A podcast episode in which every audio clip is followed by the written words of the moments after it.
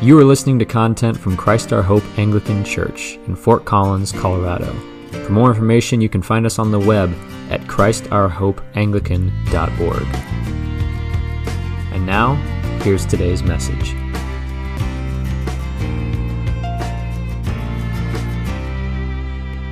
Heavenly Father, we ask that you would, by your Spirit, open your word to us. That we would hear and be shaped by you in this day. To the glory of your Son, Jesus Christ, in whose name we pray. Amen. Amen. Please be seated. Um, it is a joy to be here today. And, and Jeremy, it is a joy to install you as the second rector of Christ our Hope. Um, such a wonderful church and such good people. And, and I am so thankful for you and for Liz, your family, and Rebecca and Annalisa. You have grown since the last time I saw you. It's a joy to see you as well. Well, what an odd season we are in, right? I mean, would you have predicted at the beginning of 2020 we would be where we are right now? Um, there are so many things that are inviting us into um, discouragement and despair. Right? We're, we're dealing with a, a, global pandemic and the economic fallout from that. Uh, when you're looking in our own country, we are experiencing a political divisiveness that's probably greater than has been seen in a lifetime. Oh, yeah, and there are wildfires and, and floods, and um, this is quite a season that we are in. But the thing that um, I want you to know is that this actually is the season when the church is to shine. Because we are those who have a hope, and this is our time that we can be a people of hope in a world where there often isn't much hope. And I think our reading today in Philippians gives us some insight into that.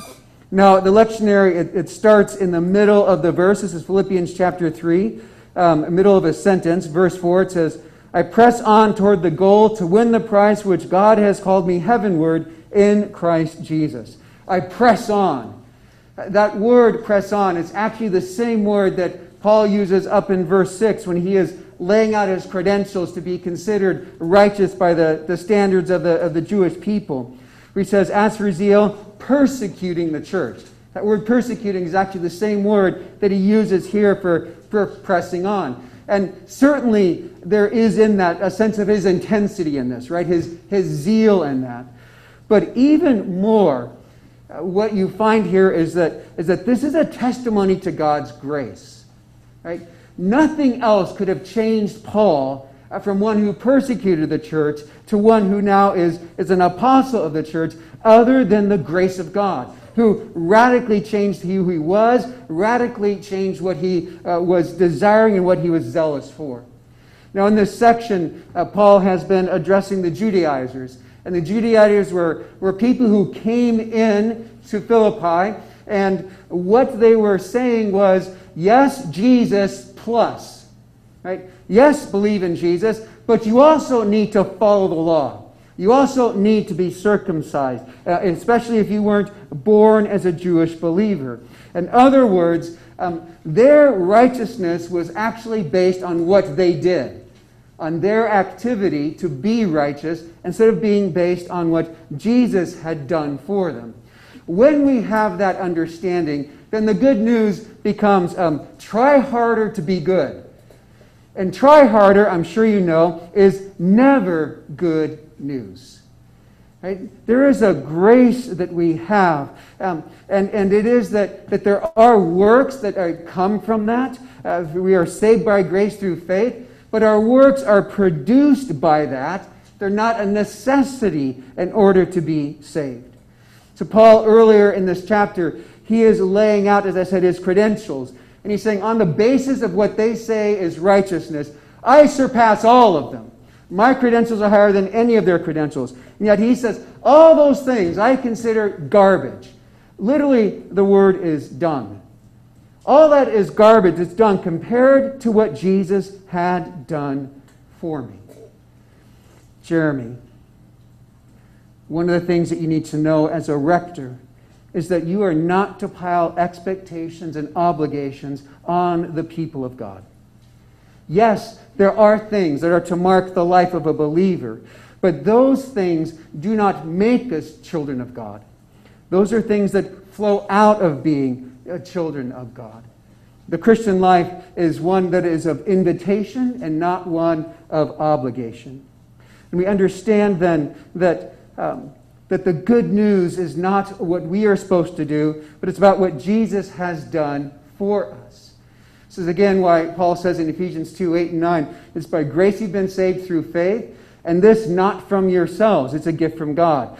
Even our faith is a gift from God. It is not something that we stir up, it's not something that we create, it's something that Jesus has given us. And this is what keeps us from the, the roller coaster of circumstances. When we live as if our righteousness, our standing before God, depends on what we do, then we tend to ride a roller coaster of circumstances because what happens is we interpret our circumstances around us as whether God is pleased with how good of a job we're doing or not.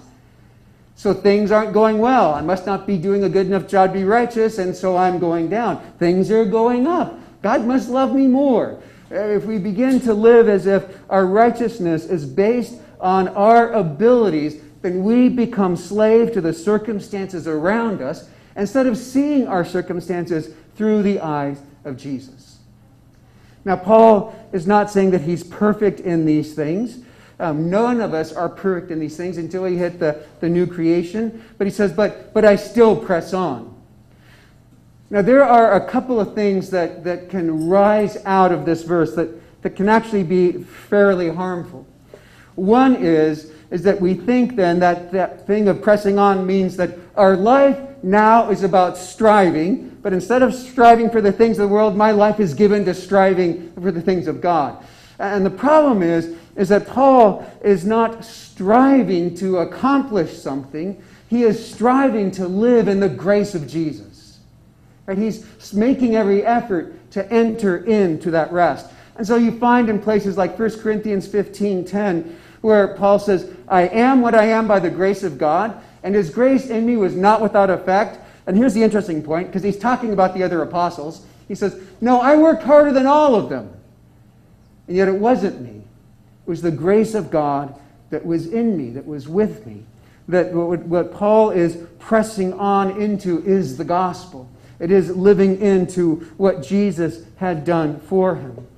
But the other thing that can arise from this, that, that I think can be even more harmful, is if you think, if I'm supposed to be striving and pressing on, then, then I need to look at the things that, that have value and importance in my life. What are my priorities? And we can begin to think, okay, here's, here's the equation. Here's the way I approach life. The first thing that's most important is Jesus, right? First, God. Second, family. Third, work. Have you heard that? I want to tell you that's a lie from the pit of hell.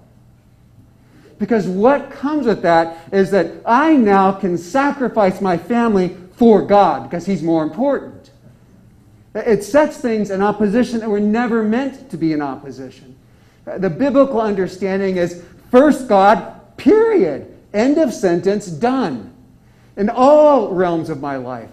First God in my marriage. First God in my family. First God in my work. First God in the way that I spend my time. First God in the things that I enjoy and delight in.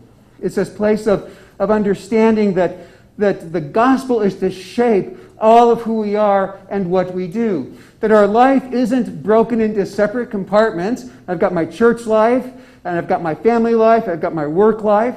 That there is a wholeness there and the things of God are to shape all of who we are.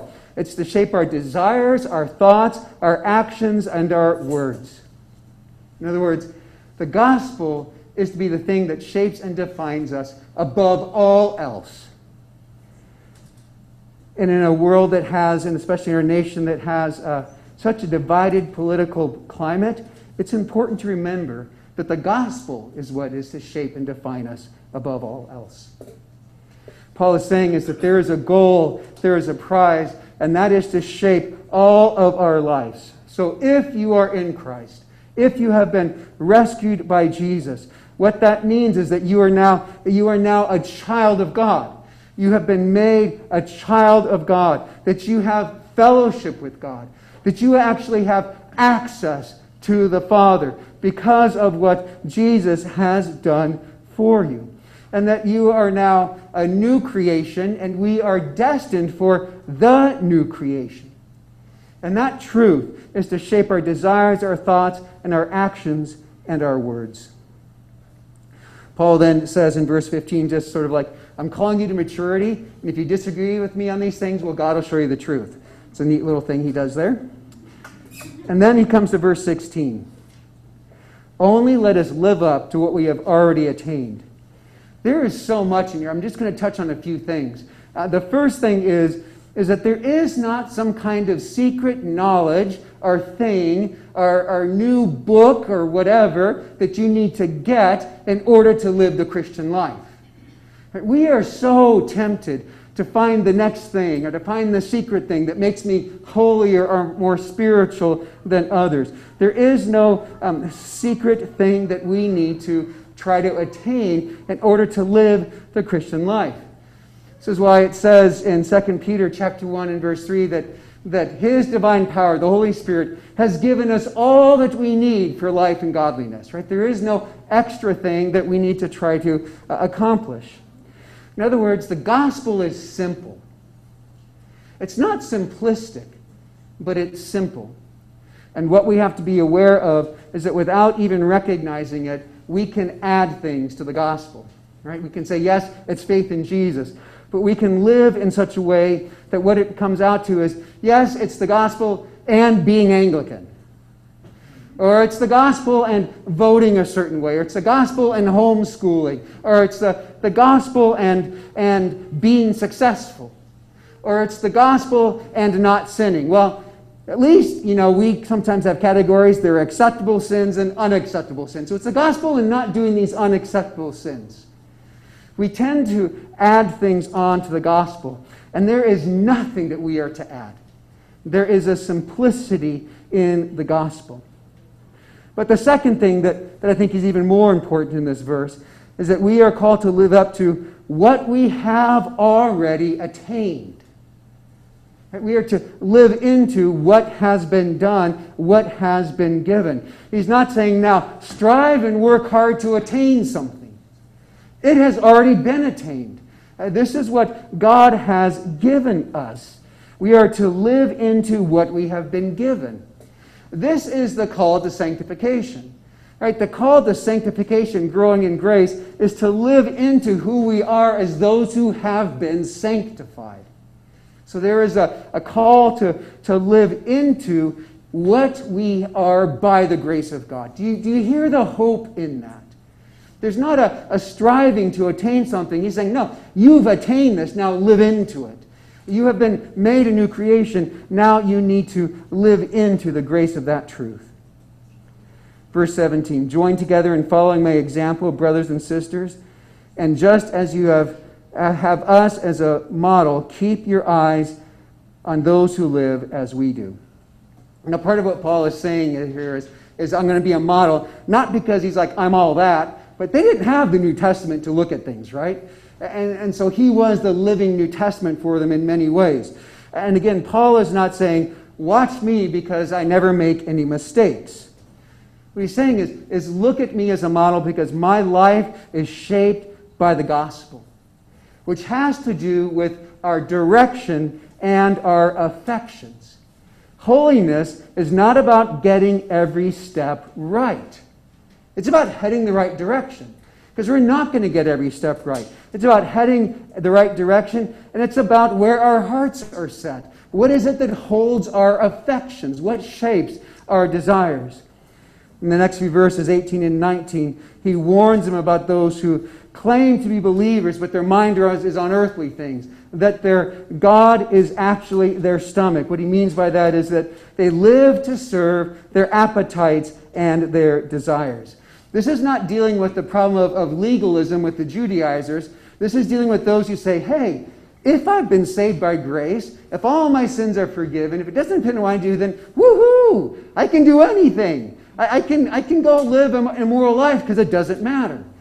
What Paul is, is pointing at here is that, that that actually is a testimony that they do not belong to God. Right? There, there is the reality that when we have been saved, when Jesus has rescued us, it changes our identity, and that begins to show in our lives. Maybe not day to day, right? It's not that you look uh, at yesterday and say, Am I so much better than I was the day before? But if you look over time, you should see the effect of the grace of God in your life. So there are, there are two truths that we need to hold together as Christians. And the first is that we are saved by grace. His grace is greater than our sin. My salvation doesn't depend on what I do, it depends on what Jesus has done for me. And his rescue is complete. It is not that he says, Now I've saved you, now you're on your own, don't blow it. Uh, that's, that's not the grace of God. We need to understand that, that we have been saved by grace, but also to understand that if we have been rescued by Jesus, it will show in our lives. That we will be able to see the grace of God, changing first our desires, and then changing the ways that we think, and the things that we do, and the words that we say. And then verses 20 and 21, he really gives, in one sense, a definition of what it is to be a Christian. But our citizenship is in heaven, and we eagerly await a Savior from there, the Lord Jesus Christ who, by the power that enables him to bring everything under his control, will transform our lowly bodies so that they will be like his glorious body.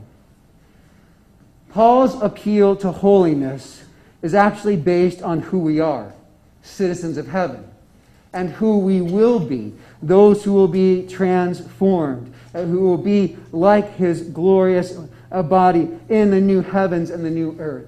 His appeal is not based on moralism, it's not based on, on trying to be good.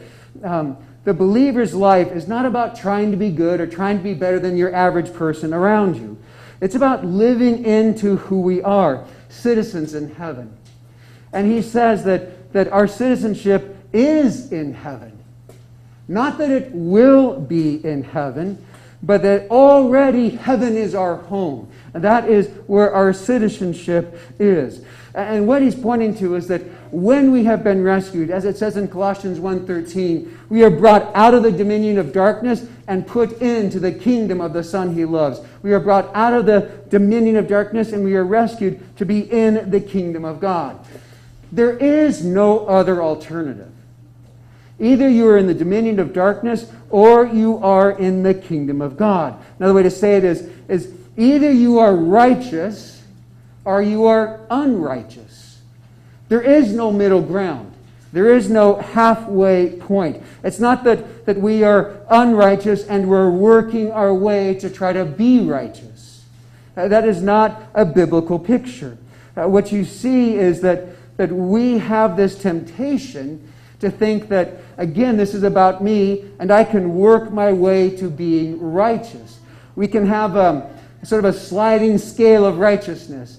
And we think that, that when I do good things, I move up that scale. And the more I move up, the more God loves me and the more blessed my life is. And when I mess up, I move down that scale and God doesn't love me as much. And now my life is hard because He is withholding blessing. We, we tend to have this sense of this sliding scale, and, and what we try to do is actually locate our place on it by looking at other people. So you might say, you know, I'm not as holy as Jeremy, but I know I'm better than Bishop Ken. And, and then we, we try to find where we are by looking at others. And we miss then the biblical truth that we do not look at others to know where we are. What is the biblical standard to be righteous? Never sin and never want to. So either you are righteous because you have never sinned and you've never wanted to, or you are unrighteous. This is the glory of the gospel. This is the glory of what you find in 2 Corinthians 5:21 that, that God made him who had no sin, Jesus who had no sin, to be our sin. So that in him we become the righteousness of God that I am in the kingdom of God, no longer in the dominion of darkness, not because I've worked my way up, but because of the work of Jesus, I now have the righteousness of Jesus, and I stand in the kingdom of God as a child of God. no longer in the dominion of darkness. Now that there is a holiness that I have because Jesus has given that to me, I have his righteousness.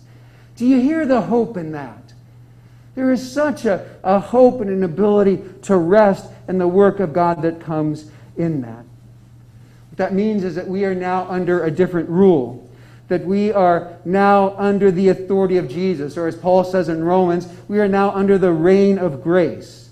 We're no longer under the authority of the world, the flesh, and the devil.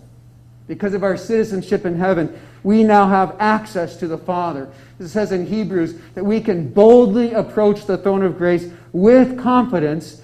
Why? Because we enter as sons and daughters of the King of Kings. We don't enter as beggars or those who don't belong. And it means that we have hope. Right? We are awaiting the Savior to come and set up the new heavens and the new earth where there is no more sin, there is no more sorrow, there are no more tears, and no division. And as it says in verse 21, that we are going to be changed. Right now, we are children of God, and what is coming is more glorious than we can even begin to imagine. Right here, uh, you see in these two verses, Paul is encapsulating something that's a truth biblically about hope. Hope biblically, there is, yes, a future fulfillment, something that we are looking towards to experience in fullness, right? That there will be, our bodies will be changed, for example. And yet, hope always biblically has a present experience. Your citizenship is in heaven. You are a child of God.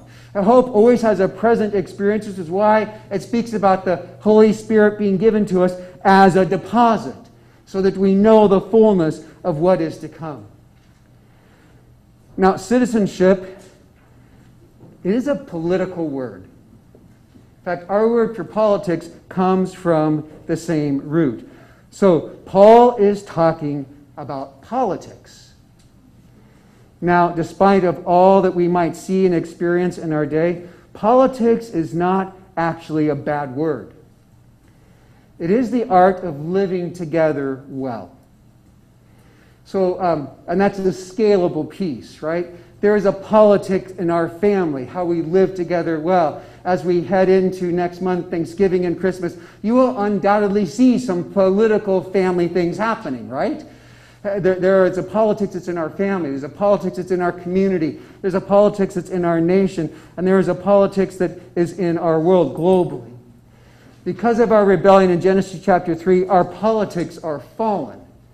And that, that again is scalable. The politics of our family is fallen. The politics of our community and our nation and our world are actually fallen. When he says that our citizenship is in heaven, what he is saying is that we are in the kingdom of God. And that means that uh, the first thing that, that we need to be faithful to is to be faithful to Jesus, who is our Lord of all of our lives. That our politic is actually shaped by being those who are citizens of heaven. Which means that, that our first goal is not about winning. That's hard for some of us to believe. It's not about influencing. It's not about changing the world, reforming society, or protecting some form of government. Our first goal is to be faithful to the king as sons and daughters of the king. Now, that doesn't mean that we don't engage in the world, it doesn't mean we don't engage in politics, but, but who we are as citizens of heaven shapes how we engage in the world and how we engage in politics. Uh, so, uh, who we are as citizens of heaven is what gives us shape and an identity, what defines us as we engage. And so, what this means uh, is that this is a part that gives us a tremendous amount of hope. Uh, because we understand that, that we are citizens of heaven and there is a king who is over the kingdom of God and over all things. He holds all things in his hands. So as we look at the world around us, as we look at pandemic and economic problems and, and racial issues, and we look at, at wildfires in our politically divided uh, country, we have to know this truth that God isn't pacing around heaven saying, Oh my God, I didn't see that. Excuse me. Oh myself, I, I never saw this coming. What am I going to do? He is the sovereign Lord who holds all things in his hands. This did not take him by surprise. This is not something that was brought on by the devil to tear down the church. This is what God has allowed for the church to shine. And that is a part of what we are called to do. We can have hope because our hope isn't anchored in current events. But our hope is anchored in the kingdom of God, which we will fully realize in the new creation, but we actually experience now. We know that Jesus is our King and He is over all things. Means we understand that our primary job is to be faithful to the King, which means that we need to repent of where we have knowingly or unknowingly laid over our country or our political party with the kingdom of God. We need to repent of where we have blurred the lines, which means we repent of where we have lost hope. Because when we blur the lines, it becomes my hope is in Jesus and whatever this thing is. And when that's true, then we are looking at our circumstances and we will not be a people of hope. So, are we to engage in politics? Absolutely. But we do it as citizens of heaven, which means that we engage in order to serve. Jesus did not come to be served, but to serve. We engage in it in order to bring peace, in order to bring blessing, in order to bring flourishing. We also then engage with it in it with a humility.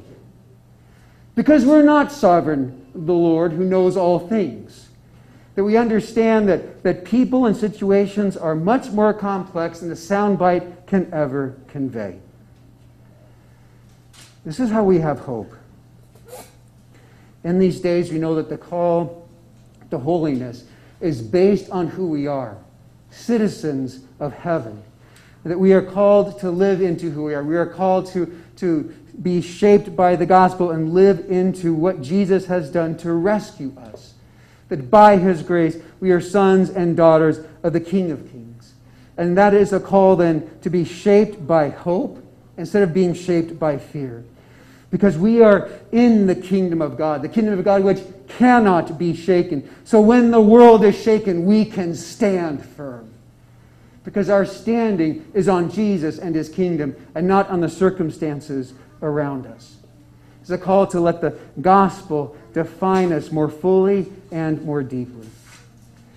Jeremy, your call as a rector is to actually encourage us to live into who we are citizens of heaven, those who are recipients of his grace, those who have access, who have the righteousness of Jesus, and have hope in a world that is empty of hope. Will we make mistakes in this? You bet. It is safe to fail in the kingdom of God. Not that we seek to fail, right? But it is safe to fail in the kingdom of God because my standing for Jesus doesn't depend on me getting it all right. It depends on what he has done. And that assurance gives us the ability to risk so that we can be a kingdom presence and speak and gossip the gospel to those who are around us. Let's pray. Heavenly Father, we thank you that you are the one who rescues us, that it is by your work that we are saved. Father, that in the world there are all kinds of invitations to despair and be discouraged. Would you forgive us where we have listened to those invitations, we have not been rooted in who we are as citizens of heaven? Would you, by your Spirit, anchor in us the truth of your gospel. That in a world that is empty of hope, we can be a people of hope, not smugly, but with an assurance and in humility. That we can be your kingdom presence. And Father, I ask especially that you would anoint Jeremy as he leads this congregation into what it is to be citizens of heaven here in Fort Collins and to invite others into the kingdom. In Jesus' name we pray. Amen. This sermon is an audio ministry from Christ Our Hope Anglican Church in Fort Collins, Colorado. To learn more about us, please visit us on the web at www.christourhopeanglican.org.